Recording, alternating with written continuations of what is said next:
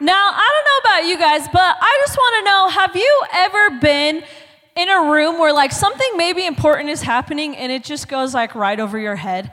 Like, yes, hand raising, thanks, help. Like, you literally have no idea what is going on around you. For example, my fifth grade career. Okay, so I gotta tell you a little backstory before I get into. Oh, this is so weird. Okay, so, um, my dad is Hungarian, so his parents are from Hungary, and so they speak Hungarian. So, growing up, this is like a language I heard a lot around my house and around my grandma's house, and that was like pretty normal. And so, because my dad is Hungarian, that makes me like half, I guess. I don't know, something in there. There's a little bit of me mixed in there. And so um, now back to the fifth grade, now that you know that. So, um, fifth grade was my very first year at public school, and um, it was at Columbine Elementary, and I was so nervous. Okay, like I know you guys think I'm like cool now, but fifth grade me was not cool at all. Okay, it was like super awkward, you know, like the scared chihuahuas that just like sit there and shake and their eyes are big. Okay, that was my fifth grade year. Um, and so fifth grade was like super nerve wracking for me. And so going into it, I'm starting at a brand new school. I don't know anybody there. I came from a school of like 10 kids in the whole school. Like, no joke, to now there's five fifth grade classes. Um, no, thank you.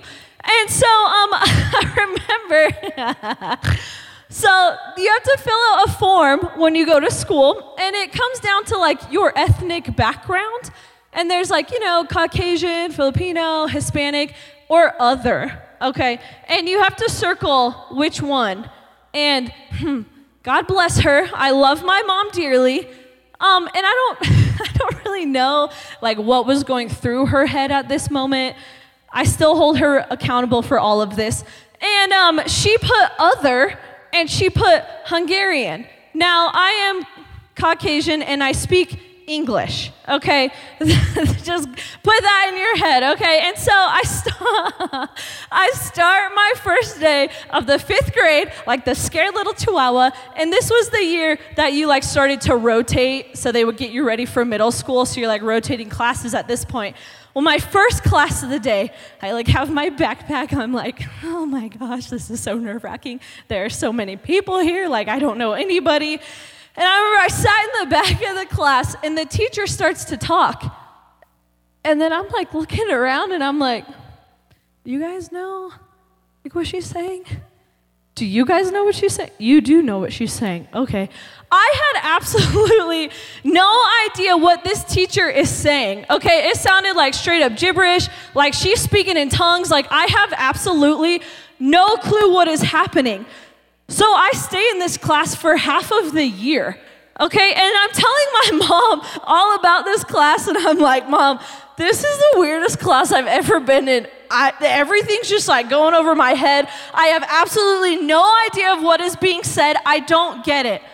Well, she calls the school, and turns out I'm in an ESL class, and I don't know if you know what that is, but that's English as a second language. And so, and so, poor mom signed me up to be put in an ESL class when for half of the year, absolutely no idea what is going on. Okay, like tuning out everything, half of the year. Okay, this is ridiculous. But I think too often we are so unaware of what is going on around us.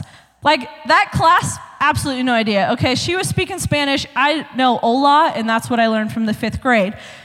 But so many times we do not know what is going on around us. But there is a woman that I want to talk about tonight that was so present. Okay, she knew what was going on around her. She knew what God was trying to do in her life, and her name is Rahab. And now, I don't know if a lot of you have heard the story of Rahab, but Rahab is not what you call probably like a churchgoer. I guess you guys laugh because you know who she is. Um, and so I wouldn't necessarily say she's got like the best reputation, okay? Rahab is known for selling herself short for some things, okay? She's known for like, she's a prostitute. And so that's Rahab.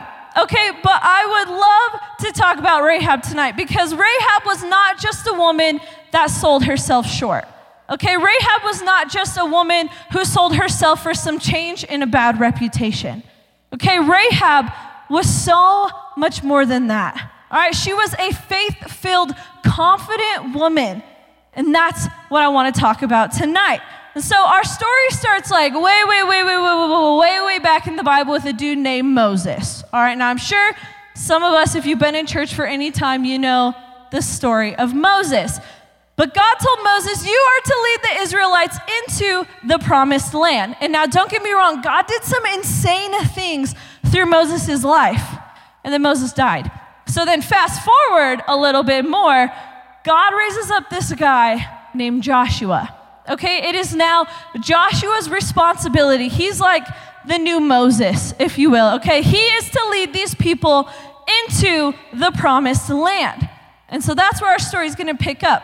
So God tells Joshua, send these two spies to Jericho. Okay, that's the land that they need to conquer.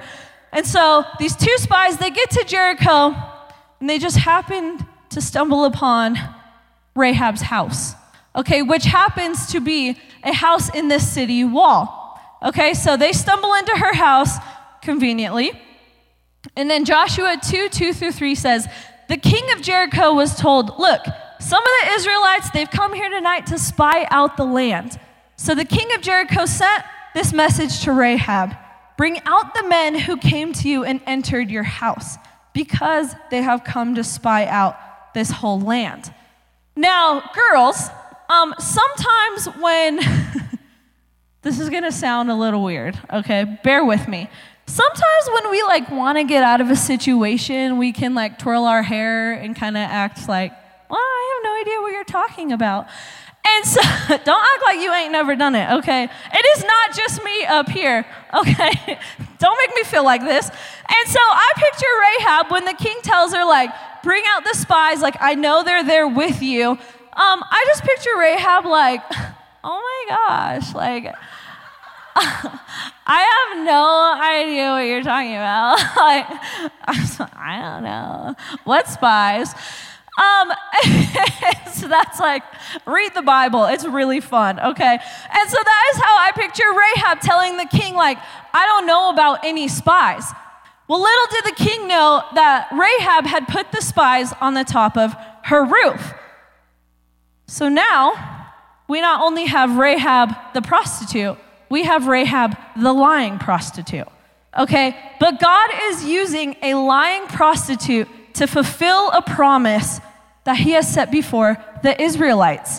So now Rahab's up on the roof and she's talking to the spies and she's like, I know that the Lord has given you this land.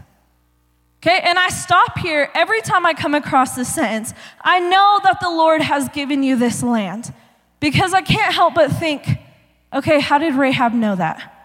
How did Rahab know that the Lord has given him this land? Did that mean that Rahab had a relationship with God? Did that mean, man, was God talking to Rahab about the spies were gonna come? She was gonna play a huge part in having the Israelites reach the promised land. Okay, then it goes on to say, then Rahab goes and she starts to declare things in faith to these spies. Okay, things that she has heard of that God has done. Okay, she starts telling them, I know that the Lord split the sea for you. I know that He rescued you. I know everything that He did. And now Rahab hadn't seen any of it. But it was in faith that she was there declaring the truth of who God is and who God says that He is. Okay, Rahab, a lying prostitute, is sitting there in faith telling these spies, I know what your God has done. She then goes on to say, For the Lord your God is God in heaven above and on the earth below. So, could it be that a lying prostitute, so much covered in guilt and shame, had a relationship with our God? Rahab then proceeds to tell the spies, Okay, I'll hide you here if you promise you're gonna spare my life and my family's life. Like, I will hide you here no matter what. But you have to make sure that when you guys take over Jericho, you are not going to kill me. right? You are not going to kill my family. Please, no. And so Joshua 2:14, the spies say, "Our lives for your lives." The men assured her, um, "If you don't tell what you are what we are doing, we will treat you kindly and faithfully when the Lord gives us the land." And then you pick up in Joshua 2:16 it says, "She said to them, "Go to the hills so the pursuers will not find you. Hide yourselves there 3 days until they return and then go on your way." Now a lot can happen in just 3 days. Okay, but as these spies are leaving, they're like, "Okay, hold up. But how do we know that you're going to keep your promise?" Like, how do we know that you're not gonna rat us out to the king? How do we know that? What are you gonna do for us? And she's like, Well, hold up. How do I know that you're gonna keep your end of the deal? How do I know that you're gonna spare my life and my family's life?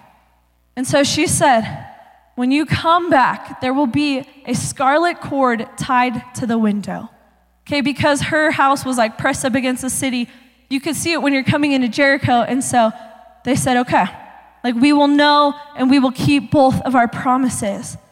But Rahab, using the scarlet cord, is a foreshadowing of God's payment for sin, right? Jesus' blood that was shed for us, the sacrifice that was made for me and you.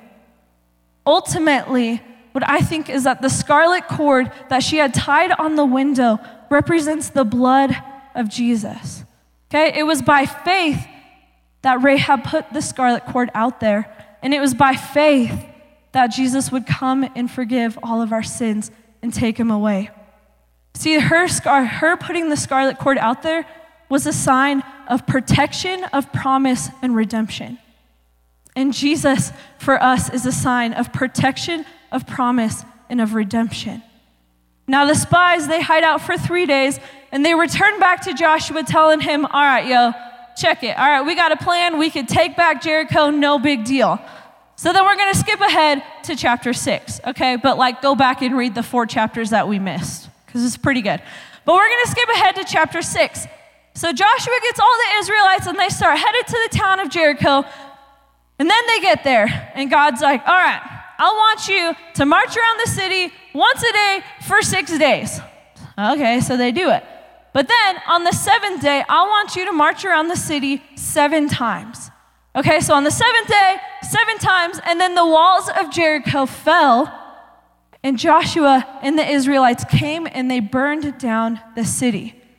But Joshua 6:25 says, "But Joshua spared Rahab the prostitute with her family and all who belonged to her, because she hid the men Joshua had sent as spies to Jericho." And she lives among the Israelites to this day. Now, another version of this verse says that she dwells with the Israelites still to this day. And now, something you need to know about the Israelites, okay, is this is God's chosen people. Okay, this is the people that he calls holy, that he calls sacred, that he calls favored, that he calls set apart. And what you need to know about our lying prostitute Rahab is that nobody has called her holy or sacred or set apart or chosen. Yet God, that Bible verse says that she dwells with the Israelites still to this day. So, what we see as a lying prostitute, God saw as holy. Now, Rahab okay? She had some issues. That's okay. All right, we all have some issues. But what I love most about Rahab is that she did not let who she was define what God could use her for. Okay, yes, she was a lying and she was a prostitute, but that she didn't disqualify herself from God using her. Okay, she didn't see that as disgusting and guilt and shame. She saw a God who was ready to use her. But our story doesn't just stop with Rahab helping the Israelites conquer the promised land, okay? This is like, pff, Rahab, man, she's crazy. This is my favorite part is that um, the book of Hebrews actually talks about her. And if you know anything about the book of Hebrews, it's that this is a book filled with faith. Okay, if you are mentioned in the book of Hebrews, then you are mentioned as a faithful person. Okay, so it says in Hebrews 11 31, Rahab the prostitute had faith. So she welcomed the spies. That's why she wasn't killed with those who didn't obey God. And now I love that the writer of Hebrews keeps in here her name as Rahab the prostitute. Okay, I love that.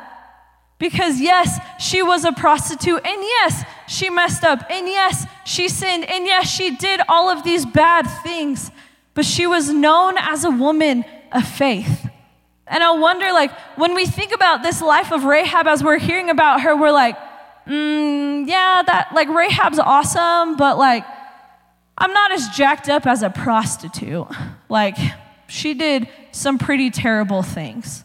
Like, I'm, I'm a little bit better than that. Like, maybe, you know, I know that I've messed up and I know that I sin and I know that I do some really bad things, but at least I'm not as bad as a prostitute. And I think if we're honest, man, so much are we similar to Rahab. Because it didn't say she was just a prostitute, okay? She's also a liar and she's also a deceiver. And I wonder how many of us, if we're honest, right, we sell ourselves out all the time. Okay, we sell ourselves out for the first boy that thinks we're beautiful, right? We sell ourselves out for the party to try to ease the pain, to take care of the guilt and shame of the thing that we did last night. Okay, we try and we sell ourselves out constantly, and we're not any different than Rahab. But again, Rahab's story doesn't just end with leading the Israelites into the promised land, it doesn't end with her being mentioned in like the faith hall of fame. Okay, Rahab, this part is crazy, y'all. Rahab and Jesus come from the same bloodline. Okay, and this is my absolute favorite part about Rahab because the same Jesus that we're down here worshiping week after week, the same Jesus that we preach about week after week, the same Jesus that died again in your place for all of your sins comes from the bloodline of a prostitute. If that's not a story of God's redemption, then I don't know what is. See, Rahab illustrates that God's purpose is not limited to your past. Right? Despite things that you do and despite the sins that you will do, despite all of it, whether you're a liar or you're a deceiver or you're selling yourself out, God is still trying to tell you that you are holy and that you are set apart and that you are chosen. And what I love is that when we read the story of Rahab, we don't read about a woman who automatically disqualified herself because she was a prostitute. Okay, when I read the story of Rahab, I read about a faith filled, confident woman that said, I know what I've done, but I also know what my God has done. Okay, she doesn't discredit herself based off of her past. She doesn't discredit herself because of the things that she's done. But instead, I read this and I see, man, Rahab is such a story of redemption. And now, guys, please hear my heart behind this and please hear this, but Rahab's story is not a free pass for you to sin and do whatever you want. Okay, Rahab's story does not show us that, man, I can go out and I can sleep with whoever I want and I can do whatever I want and I can underage drink and I can do all these things. Because when we're followers of Jesus, okay, we still need to try and do the right thing. We still need to try to do these things that please God, that, that bring glory to God.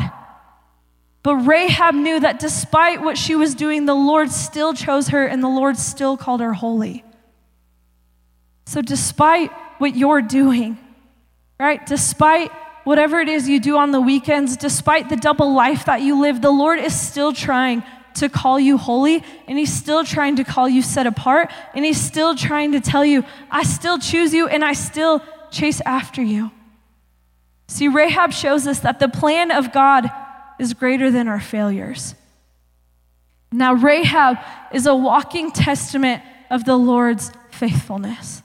Okay, she's a walking testament of the Lord's goodness. She's a walking testament of the Lord's redemption. And tonight, man, I think so many of us, He's trying to show you that, and He's trying to tell you that you are called, that you are chosen, that you are set apart. But I think tonight, so many of us are wrapped in, well, yeah, I want to believe that, but. But you don't know what I did. I want to believe that God calls me holy still. I want to believe that God is still trying to call me to dwell with Him, but it's just, I can't believe it. And tonight, like, I don't know who in here needs to hear it, but you are holy and you are favored. Okay, you are set apart and you are chosen despite the things that you have done. See, Romans 8:28 says, "And we know that God causes everything to work together for the good of those who love God and are called according to his purpose for them." Now, I think Rahab rested in the truth of this. I think Rahab rested knowing, I know that God is trying to use me, and I know that God is calling me, so I will not let anything stand behind that. It doesn't matter what I've done. I know that God still calls me holy and still calls me to dwell with Him. The very things we think are so disgusting about ourselves are often the things that bring God the most glory. And so I don't know what it is that you've done. I don't know your past. I don't know your present. I don't know any of it, but I know that we have a God that is a God of redemption and He's a God of second chances. And He's a God that, despite what we do, still calls us to dwell with Him. He called a prostitute to dwell in a holy land, He's trying to call you to tell you that you can also dwell with Him. Romans 5 8 says, But God showed His great love for us by sending Christ to die for us while we were still sinners. While we were still sinning and while we are still sinning now, God still sent Jesus to die on a cross for us. Right? He still sent Jesus to take away our sins. He still went through this sacrifice for you and for me while you are still sinning, while you are still messing up, while you are still lying, while you are still deceiving, while you are still sleeping around, Jesus still died for you. And I think that tonight, if you really just listen, God just wants you to know despite what you've done, you are still holy and you are still chosen. Okay, Rahab, who was muddy and defiled, and nobody would call her holy, was now called holy and favored and chosen by God. And if you don't believe any of this, then I mean, just look at any pastor on this staff, look at me, look at any volunteer in here.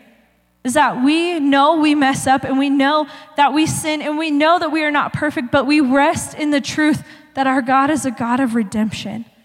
That we rest in the truth that our God, despite what we do, still calls us holy and still calls us to dwell with Him. Let's pray. Jesus, we just love you so much and we thank you that you are a God of second chances. We thank you that despite what we've done and despite what we will do, you still call us holy and you still call us to dwell with you. And so tonight, Lord, I pray that any person in this room that is believing a lie that I just can't, I'm too disgusting, God will never call me holy, God will never call me favored, Lord, I pray that you would just break that lie and you would just replace it with the truth of who you are. That you would just replace it with the truth that you love us despite what we do, that you love us and you still call us holy. God, you used a prostitute to bring glory to your name. And so, Lord, I just pray that through anything that each one of these students face, God, they would know that you still call them holy, that you still call them to dwell with you. And in Jesus' name, amen. Thanks for listening to the 4640 Student Center podcast. For more information on what's happening in 4640, you can check us out on social media and at our website, 4640gj.com. Service times are Tuesday and Wednesday nights. Hope to see you there.